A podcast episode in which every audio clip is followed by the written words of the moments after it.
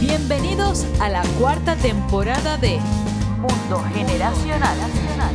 un podcast en el que platicamos acerca de las diferentes generaciones y sus intereses. Gracias por sintonizarnos y recuerda suscribirte para recibir todos los episodios tan pronto estén disponibles.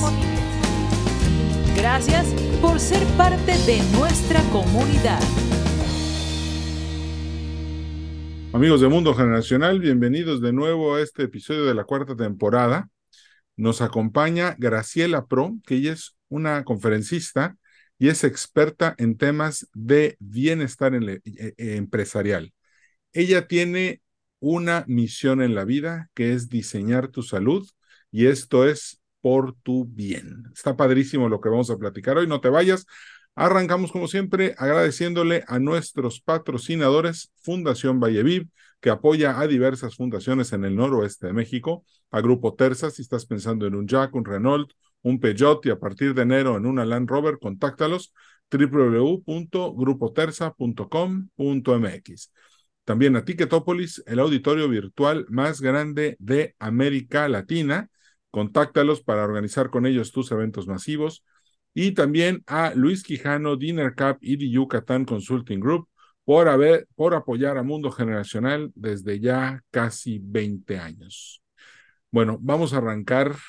eh, eh, ahorita estuvimos eh, platicando algunos temas que creo que te van a interesar muchísimo, sobre todo cuando tienes que dirigir un equipo, porque muchas veces estudiamos todos los temas que tienen que ver con liderazgo, con empatía y que el equipo sea altamente funcional. Y está bien, eso es padre, pero ahorita creo que vamos a ver otro aspecto de trabajar en equipo, de generar un bienestar eh, empresarial, de, y, y esto tiene que ver con la salud.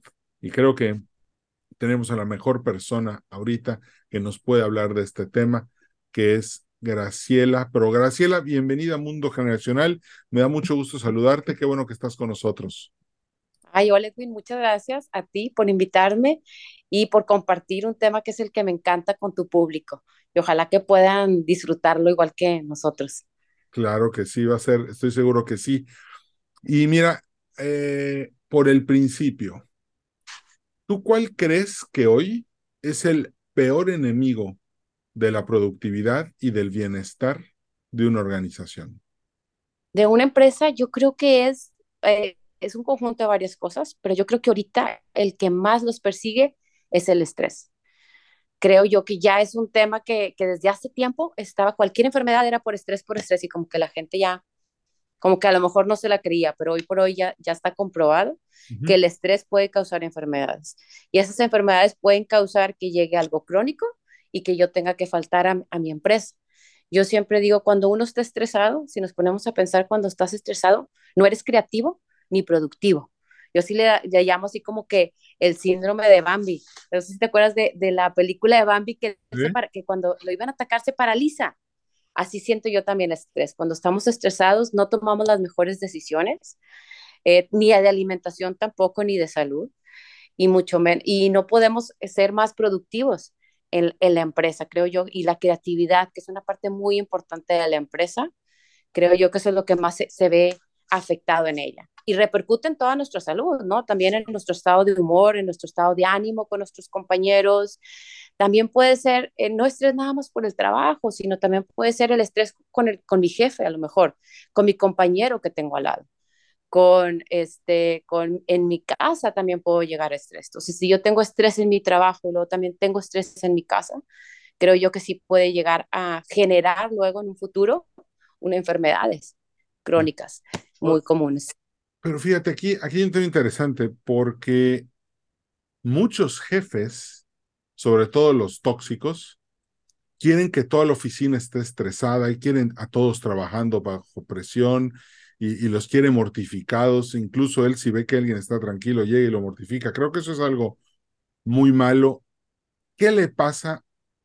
¿Qué te pasa por tener un jefe tóxico? ¿Qué te hace el estrés y a dónde te lleva?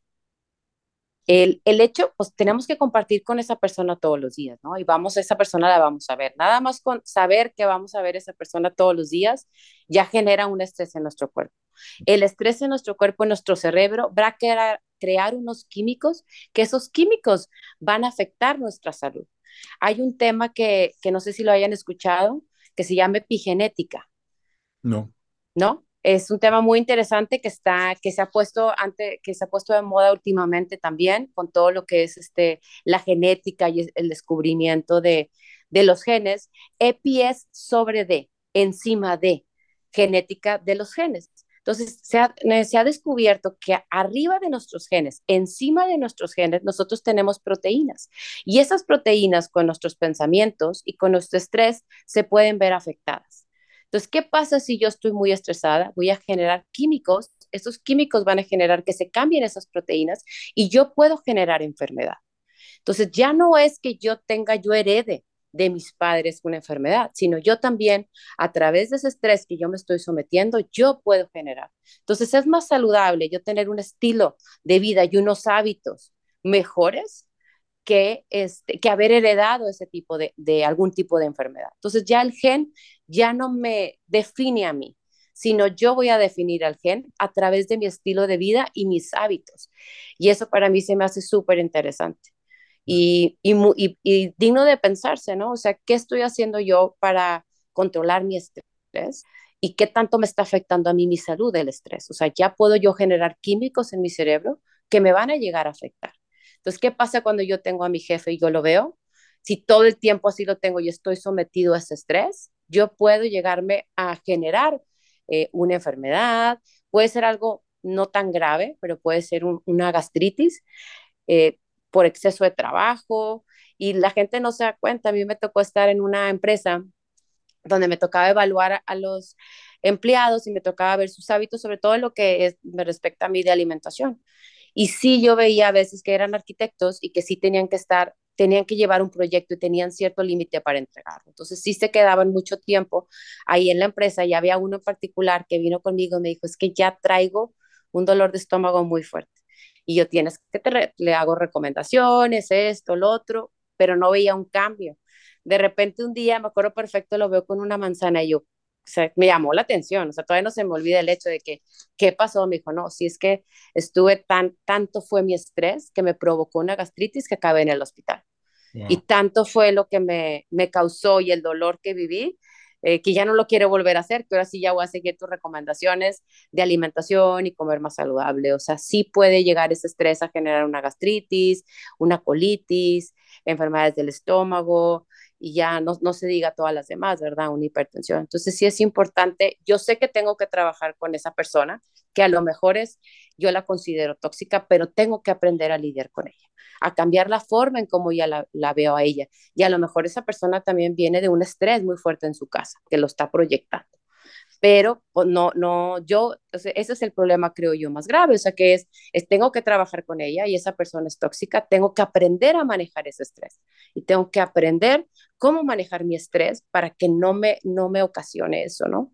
Y tratar de, de tener una relación sana con ella, eh, de que sea lo más eh, de comunicación y tratar de solucionar ese problema para que no me, yo digo que no me llegue a afectar a mi salud porque ahí sí ya, ya, ya voy a tener que tomar unas medidas extremas que no, que no son las eh, dejar de trabajar ahí o lo que sea, pero no creo que eso sea lo saludable ni, ni nada. O sea, todas las personas creo que lidiamos con alguien que a lo mejor no nos llevamos muy bien, creo yo. Bueno, de hecho, yo, yo, yo siento que muchas de las cosas que están pasando ahorita en la oficina, entre ellas que los más jóvenes mm, a las 5 de la tarde se van, tiene que ver con un mayor nivel de conciencia acerca de lo que es el estrés y de lo que es tu calidad de vida a partir de darle todo al trabajo. Creo que, creo que eso es una nueva tendencia en, en, en el ambiente laboral y la verdad es que me da gusto. Ahora hay que tratar de ser más productivos en menos tiempo para poder dedicarnos a tener una vida más digna, más plena, más feliz y no dedicarle absolutamente todo el tiempo al jefe y a la oficina y salir a las 10 de la noche este, todas las, todos los días. Eso es bueno. Bueno, y... Como que encontrar un balance, pero ahí el problema también que veo yo, o sea, que me tocaba a mí, que salían, eran puntuales para salir todo, pero el problema que ya ahora se enfrentan, al, ya no es el estrés del trabajo, sino ya es el estrés del tráfico, ¿no? Entonces, sí, para llegar a su casa a veces se tardan una hora y en ese tiempo yo, eh, yo nada más siempre les digo, muchos pacientes conmigo llegan, no, yo no estoy estresado, estoy muy relajado. Y digo, nada más con vivir en una ciudad como la Ciudad de México, Guadalajara, eh, quizá Mérida también, donde estás tú, que hay tráfico, Monterrey, ya nada más con tomar el carro, ya uno llega estresado. Por todo, o sea, nada más, en, aunque sean tramos cortos, ya te tocan muchos carros. Entonces hay que decir, aunque yo no tenga estrés, sí tienen, porque luego llegan conmigo con otras enfermedades. Hay pacientes que me han tocado que se les empieza a caer el pelo, eh, problemas de la piel y toda esa consecuencia de un estrés que no se manejó. Digo que son cosas a veces sencillas, no necesariamente tiene que ser una enfermedad grave, pero sí es importante. O sea, yo le decía, vale más la pena a lo mejor saliendo de tu trabajo que hagas una caminata corta o que eh, pongas una plática, el podcast, tu podcast, que lo pongan a lo mejor para escuchar cuando van saliendo de la oficina, eh, cosas, un libro, hay gente que recomienda que puedes leer un audiolibro o una, una plática de un tema que te guste y a la larga en un año, a lo mejor ya vas a obtener una maestría en ese tema que tanto te gusta para diferentes formas de controlar el estrés también hay, porque ya es estrés laboral y luego estrés en el tráfico, que también digo que son, bueno, depende de los horarios de trabajo de cada quien. Entonces, este, sí creo yo también ahora también salió que todavía no está aprobado, pero a lo mejor lo, las semanas de, la, en el primer año se aumenta dos semanas las semanas de vacaciones. Son cosas poco a poco que está haciendo el gobierno para apoyar todo este eh, bienestar. Pero creo yo que la clave está en uno mismo. O sea, creo yo que, que el bienestar debe estar en uno mismo y ser responsabilidad de nosotros, ¿no? Buscar esa versión, la mejor versión de nosotros mismos y darnos cuenta de dónde estamos parados, ¿no? Si tengo estrés, si no tengo estrés, eh, cómo es mi ambiente laboral, cómo es mi ambiente en el trabajo, en mi familia, porque eso va a recuperar, va a repercutir en todos lados y buscar un equilibrio, ¿no? Que eso es lo que siempre también me llama la atención porque siempre como que en, nutrición vemos un equilibrio del cuerpo, ¿no? Una, lo que nosotros le llamamos una homeostasis, pero también fuera en la psicología, en lo emocional, en el estrés, en la familia, buscar ese equilibrio. Y si uno está en ese equilibrio, uno está en bienestar, creo yo, ¿no? En todas las áreas. Ahorita eh, eh, está interesantísimo todo esto, pero me sale una duda. ¿Cómo le hago para que mi cerebro no genere ese bioquímico que me hace daño cuando veo al jefe tóxico. Hay algo que me hace estrés. sí hay diferentes formas, en sí, sí hay muchas formas en que uno lo puede hacer. No necesariamente tiene que ser muy complicado y muy sencillo. La primera parte, pues ya lo hiciste, ¿no? Es darte cuenta, ¿no? Si sí o si no. Ya, ya, me, ya me doy cuenta eh, que tengo estrés o no tengo estrés. Y qué estoy haciendo yo para controlar e-, ese estrés es, es importante, ¿no? Una, creo yo, es vivir en el presente vivir en el presente, en el aquí y el ahora. Y creo yo, una, acabo de estar en un congreso estilo de vida donde aprendí muchas cosas, sobre todo de que el estilo de vida se importa, que era lo que veíamos ahorita en los genes. O sea, sí puedo yo con un estilo de vida saludable y unos buenos hábitos, sí puedo tener un, bienestar. Y es vivir en el presente y en el ahora, como he escuchado que tú lo has mencionado en tu podcast varias veces. Es, y se puede lograr también de una forma muy sencilla, que esto me hicieron reflexionar en que todo el tiempo estamos respirando y a veces no nos damos cuenta de esa respiración. Y podemos hacer una respiración profunda de unos segundos cada hora, cada cierto tiempo, y eso nos vuelve a traer otra vez en el aquí y en el ahora y nos vuelve a relajar. En un curso que daba yo, este, recomendábamos hacer tres respiraciones y era una técnica que me enseñaron a mí que se llamaba como gota, drop en inglés, que era detente, respira observa a tu alrededor y procede. Y con eso tan sencillo, sí funciona. O sea, sí funciona. Entonces voy a ver a mi jefe, antes de ver a mi jefe, voy a detenerme, voy a respirar y voy a decir, ahora todo va a salir bien, ahora voy a tratar de llevarme bien. Y aunque no suceda así, con el tiempo a lo mejor mi cerebro va, a pensar que sí. Entonces creo yo que eso de la respiración lo siento bien importante porque así como nos enseñaban, es cierto que estamos respirando todo el tiempo y pocas veces nos hacemos conscientes de ellos. Y es una técnica muy fácil, de hecho también para dormir. Podemos hacer unas respiraciones profundas, inhalar, detener un poco el aire y luego exhalar y, con eso de veras que sí cambia. Yo lo intenté y sí cambia, sí te cambia, hasta también te puede ayudar a, relajarte un poquito. Otra cosa también es enfrentar el mundo con una sonrisa, ¿no? Una técnica que es muy sencilla es nada más tú te pones un lápiz o una pluma que tú tengas ahí en tu oficina, te la pones entre los dientes y ya con eso automáticamente sonríes. ¿Y qué va a pasar ahí? Ahí tu cerebro va a pensar que estás sonriendo aunque realmente a lo mejor no, de verdad que sí, o sea, ahorita provoqué una sonrisa en ti y yo también me estoy riendo. Entonces, ver la vida con una sonrisa, creo yo, eso fue una de las cosas más sencillas que hay y me ha encantado. Estaba yo en, el súper eh, hace poco y me dieron una buena noticia y me empecé a sonreír y volteé a mi lado y nadie estaba sonriendo, o sea, vivimos en automático y dormidos. Yo era la única y me sentía, estábamos haciendo una fila, todo el mundo estaba estresado porque son filas muy largas ahorita en Navidad y yo sonriendo y yo era la que era, no estaba común, o sea, era la, la rara que se está riendo en el súper haciendo la fila y dije, eso se, debería ser lo común, o sea, que sonriéramos ante los demás y ante los problemas y nunca sabemos cómo una sonrisa puede llegar a cambiar a una persona, aunque no la conozcamos y nos la topemos en el pasillo. Empezar el día con una sonrisa, de veras que siento yo también que ayuda mucho y son cosas muy sencillas. Otra cosa también es que puede influir un poco, hay gente que influye mucho el olfato, o sea, los aromas y las cosas que respiramos, o sea, los olores, que puede ser, eh, sí se han hecho en Estados Unidos estudios con los aceites esenciales que se han puesto en hospitales y sí te puede llegar a cambiar un poco el humor. A mí sí me toca cuando iba a las empresas, me llevo yo mi difusor, que es un aparato que, que, que echa aire y los olores. Sí me obsesioné también en, en, mi casa con eso de los olores y ayuda a cambiar el estado de ánimo y si es diferente entrar a una oficina que tenga un, un olor a menta refrescante o a naranja o a un cítrico, también hay personas que, que le puede ayudar. Hay gente que trae sus, sus botecitos de rolón para leerlos. Y hay una película que no me acuerdo, este, o una serie, es mexicana, que a ver si la, la gente que te está acuerda, donde la señora trae el Big Vaporú.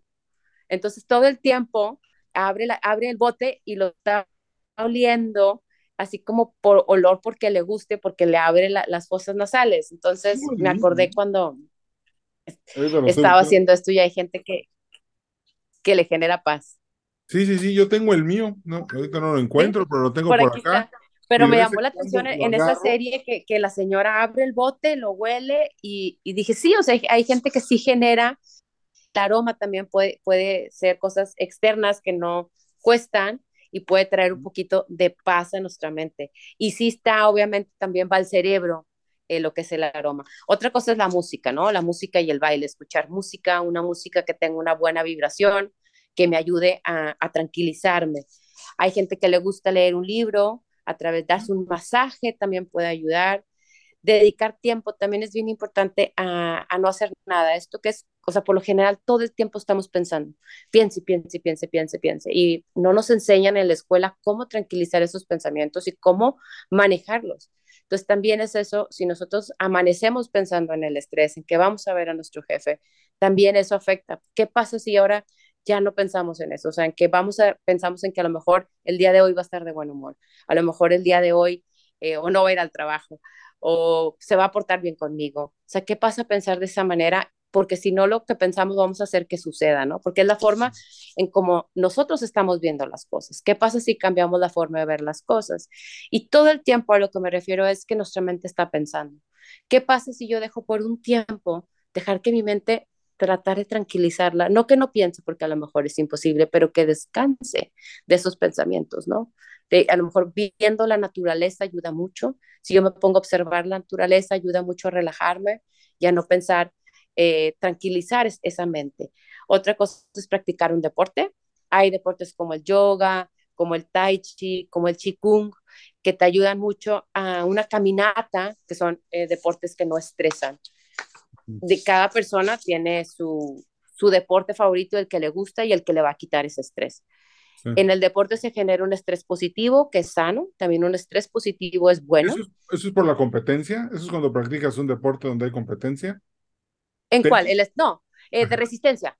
Cuando ah, hay un, un, deporte de resistencia, correr también genera un poco de estrés, porque estás, eh, no hay una, eh, por lo general con, hay una adaptación metabólica siempre al ejercicio y si tú das, corres un poco más de lo que hacías, le subes un poco más de peso, estás generando un estrés positivo. También en el yoga y en el tai chi, las primeras veces que los haces, o depende de la fuerza que tú utilices, también lo puedes generar. Y es un estrés positivo que el cuerpo lo necesita. Mm. De hecho, estaba, a la hora que estaba aquí leyendo un libro así de los centenarios, decía que después de 90 minutos de estar sentados, o sea, nuestro metabolismo disminuye en un 30%. O sea, casi, casi, o sea, es como si estuviéramos dormidos cuando estamos sentados. Entonces, es bien importante el estar activándonos todo el tiempo, sobre todo para el metabolismo. Y algo que se menciona mucho ya como otra técnica para el estrés, que es muy importante, que es practicar la meditación. Sé que otra vez vuelve el tema y que está muy de moda y otra vez, pero sí es importante dedicarle un tiempo a, a meditar. Eh, cada persona lo va a hacer de manera distinta eh, y cómo se la acople a su manera. Pero también, por ejemplo, cuando vamos manejando en el tráfico es una manera de meditar. Cuando estamos haciendo la fila, también en eh, unas filas largas también podemos meditar. Una meditación obviamente no similar, pero una, una meditación activa que le llaman. a diferentes formas que también para tratar a tranquilizar otra vez nuestra mente. También es importante llevar una nutrición adecuada cuando estamos estresados, obviamente nuestra alimentación se ve afectada, no se nos antoja más la comida chatarra, los alimentos dulces, todos aquellos carbohidratos que nos dan que nos dan ese, digo, esa energía que nosotros creemos necesitar. Entonces es importante que cuando estemos estresados llevemos una, tratar de llevar una nutrición de acuerdo a nuestras necesidades y una buena alimentación de cosas que nos nutran, que eso es lo importante, alimentos que nos nutran y que me ayuden a mí a estar en ese estado de bienestar. Sí influye a veces el alimento con el estado de ánimo en que yo estoy, ¿no? Sí influye, tiene un efecto a veces en nosotros porque a lo mejor nos duele el estómago, nos hace sentir mal por la indigestión. Si es necesario también, podemos llevar un programa de suplementación, ahí obviamente apoyado por un médico o un nutriólogo eh, y certificado en eso. Dormir, esto es algo súper importante, eh, el dormir, que a veces no lo valoramos. Es bien importante dormir, el sueño es reparador, es una parte muy importante de nuestro bienestar. Ahora a mí me llamó mucho la atención en este congreso, fue un, médico hablar de los beneficios del sueño y yo nunca me hubiera imaginado que el no dormir te pueda causar placa heterogénica. ¿no? Que es este, el colesterol que se va pegando en nuestras arterias solamente por el hecho de no dormir lo suficiente. También te puede afectar tu, estómago, tus bacterias de tu estómago y eh, tu alimentación también, el que no bajes de peso, tus niveles de estrés también se pueden elevar. Y esto es algo que a veces este, él habló muy interesante, me encantó su plática cuando empezaba y él decía que estamos acostumbrados siempre a restringir, a decir no como esto, eh, no hago no hago esto ejercicio, pero y en el sueño también. Y ahí es donde no debemos de restringir. Y eso sí es cierto, estamos acostumbrados a dejar el sueño para el final, ¿no? ¿Cuánto, ¿Cuántas horas debemos de dormir al día? Lo recomendado es arriba de 5 o 6 horas. Cada persona tiene su nivel. Lo ideal serían entre 7 y 8 horas. Hay personas que necesitan más, hay personas que necesitan menos. Pero él hablaba aquí de 5 horas. Una siesta también puede ser reparador. Una siesta de una hora. Media hora más o menos. Ya, ya una hora ya se me hace mucho. Una siesta debe ser entre 10, 15 minutos hasta 30 minutos. Si puedes una hora, pues ya sería un lujo, ¿verdad? Y eh, el, pero lo ideal sería que durmieras lo suficiente para que nada más ocuparas un descanso así como hablamos un descanso de la mente, unos 10, 20, 30 minutos a lo mucho, que pudieras descansar para seguir otra vez con tu día y que no te afecte. A veces si duermes más, como que sí te afecta un poquito durante el día. Es que he notado que, que a veces un power nap hace que la tarde sea súper productiva. Súper, claro. impresionante. Valoro mucho el tiempo de una siesta yo, creo que no, no, no todos los días, este, pero a veces que puedo dormir siesta y duermo una hora, cuando me levanto es como que el día está volviendo a empezar y me siento súper bien. Claro, o sea, claro, este, de hecho, o sea, dormir es bien importante, es lo que te va, te va a mantener joven, te va a mantener tu piel, o sea, sí se nota la persona que no duerme y que sí. Cuando yo estaba estudiando, me tocaba hacer mis prácticas y bueno, tenía muchas cosas y me tocaba ir a ir a una empresa y me tocó, yo me estaba levantando muy temprano para poder hacer todas las cosas que yo necesitaba y fui a la empresa, te voy a decir, en enero y fui a los tres meses y me tocaba ver a los mismos empleados y uno de ellos me dice, no, me dice, es la misma que vino hace tres meses y le digo, sí, me dice, se ve muy cansada. O sea, luego, luego notó un cambio en mí porque yo no dormía más ojerosa, más cansada, o sea, solamente era en un, ahí se me quedó muy grabado y ahí es donde me di cuenta la importancia del sueño, sí se refleja. O sea, sí se ve nuestra cara, sí se ve nuestro rostro si descansamos o no descansamos. Entonces, muy importante no limitar el sueño y eh, la serie puede seguir, o sea, la serie ahí está, le ponemos pausa, mañana le seguimos, el trabajo también ahí va a estar, pero es bien importante dormir. Y hay gente que compensa el fin de semana pero lo ideal es que no sea así. O sea, lo ideal es que durante la semana tengamos que, que dormir este, el sueño que para cada persona sea reparador. Y otro tema bien importante también que hablábamos del, bienestar y que también lo incluye aquí es los dolores de espalda. Yo no sé este, qué si te ha tocado escuchar, o sea, cómo es el, el dolor de espalda, o sea, estamos mucho tiempo sentados, eh, laborando, trabajando, eh, en la computadora y, esto genera mucho dolor de espalda y por lo mismo genera muchos problemas en las empresas de ausentismo laboral por ese dolor crónico. Que, o sea, yo creo que si les pregunto a ustedes, eh, a todo tu público, ¿quién ha sentido un dolor de espalda alguna vez? Yo creo que la mayoría levantaría la mano, ¿no? Y sí es un problema ya en lo que es este, las bajas laborales. O sea, el 80, lo que vi escuché es que el 80% de las, personas de las personas sufren un problema, un tipo de, de dolor de espalda, ¿no? Y mucho tiene que ver con la postura que tenemos a la hora de estar trabajando. Eh, cada año, esto eran cifras de Estados Unidos que vi, se pierden 85 millones de días al trabajo por dolor de espalda en las personas. Entonces, muy importante la postura. También eh, en el libro que leía de, de los centenarios, y algo que me llamó mucho también la atención, que, que se me hizo interesante, es que la mayoría cuando nos estamos durante el día, casi no hacemos lo más sencillo, que es estirar los brazos. O sea, la mayoría de las personas todo el tiempo tenemos nuestros brazos hacia abajo, estamos trabajando en la computadora, manejando, solamente alzamos los brazos para cuando queremos ¿Ah, ir por algo. Y eso es Sí, o sea, eh, y, cuando a poco no, yo me puse a pensar y dije, es cierto, o sea, casi no levantamos los brazos. Y eso es hacer posturas, ejercicios de flexibilidad, también ayudan mucho para lo que es eh, la espalda, estirar la espalda. Y en la mañana con que empezáramos nuestro día con 10 minutos que le dedicáramos a, a estirar, aflojar, eh, para empezar bien nuestro día, sería muy, muy benéfico también básicamente fue, eh, me llamó mucho la atención eso y dije, mm, está interesante el dato, o sea que todo el tiempo tenemos nuestros brazos hacia abajo, a menos que hagamos un tipo de ejercicio, queramos alcanzar algo muy alto, entonces sí es importante a lo mejor empezar nuestro día también con 10 minutitos que dediquemos antes de, empezar nuestro día. Sé que para la gente, eh, la mayoría de las personas quieren dormir, pero bueno, 10 minutitos antes de, de arreglarnos, de empezar, empezar a estirar y hacernos conscientes de nuestros músculos va a ayudar también mucho a estirar la espalda y a lo mejor evitar y una buena postura.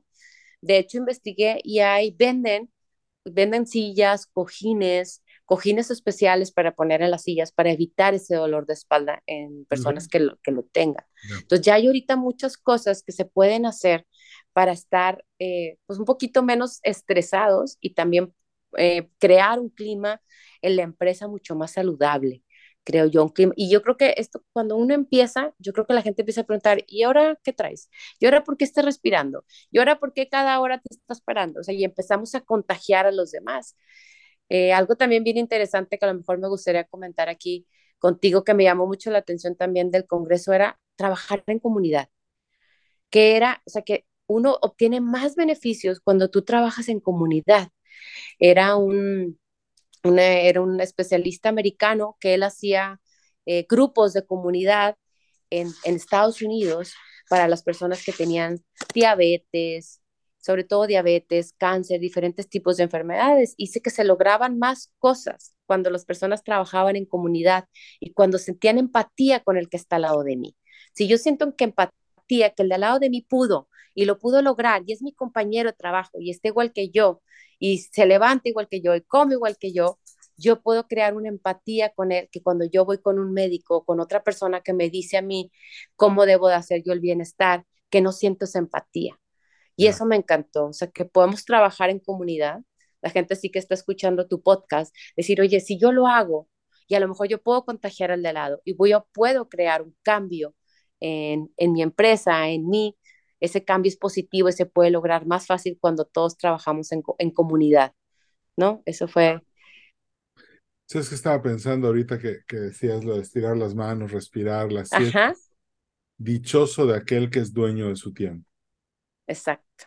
Porque estaba pensando en mí cuando tenía un empleo y literalmente no había tiempo para mí. Todo era estar a tiempo, estar puntual, atravesar el tráfico. Este, eh, no, no, no, o sea, creo que, que tenemos que aprender a darnos un espacio igual para nosotros. Y otra cosa que, que quiero recalcar de todo esto que me estás diciendo, que me está dejando muchísimas cosas. Los mismos jefes tienen que entender que también sus empleados necesitan tiempo para estirar los brazos, para ir al súper, a, a la tienda a comprar un cojincito para ponérselo en la espalda.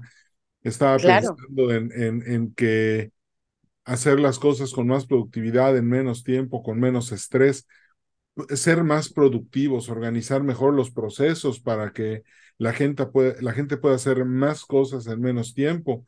Pero igual esto necesita mucha conciencia, tanto por parte de los jefes como, como parte de los que son miembros de un equipo. Si no, claro. la- las cosas no van a mejorar y el chiste es que todo mejore, que todo sea mejor.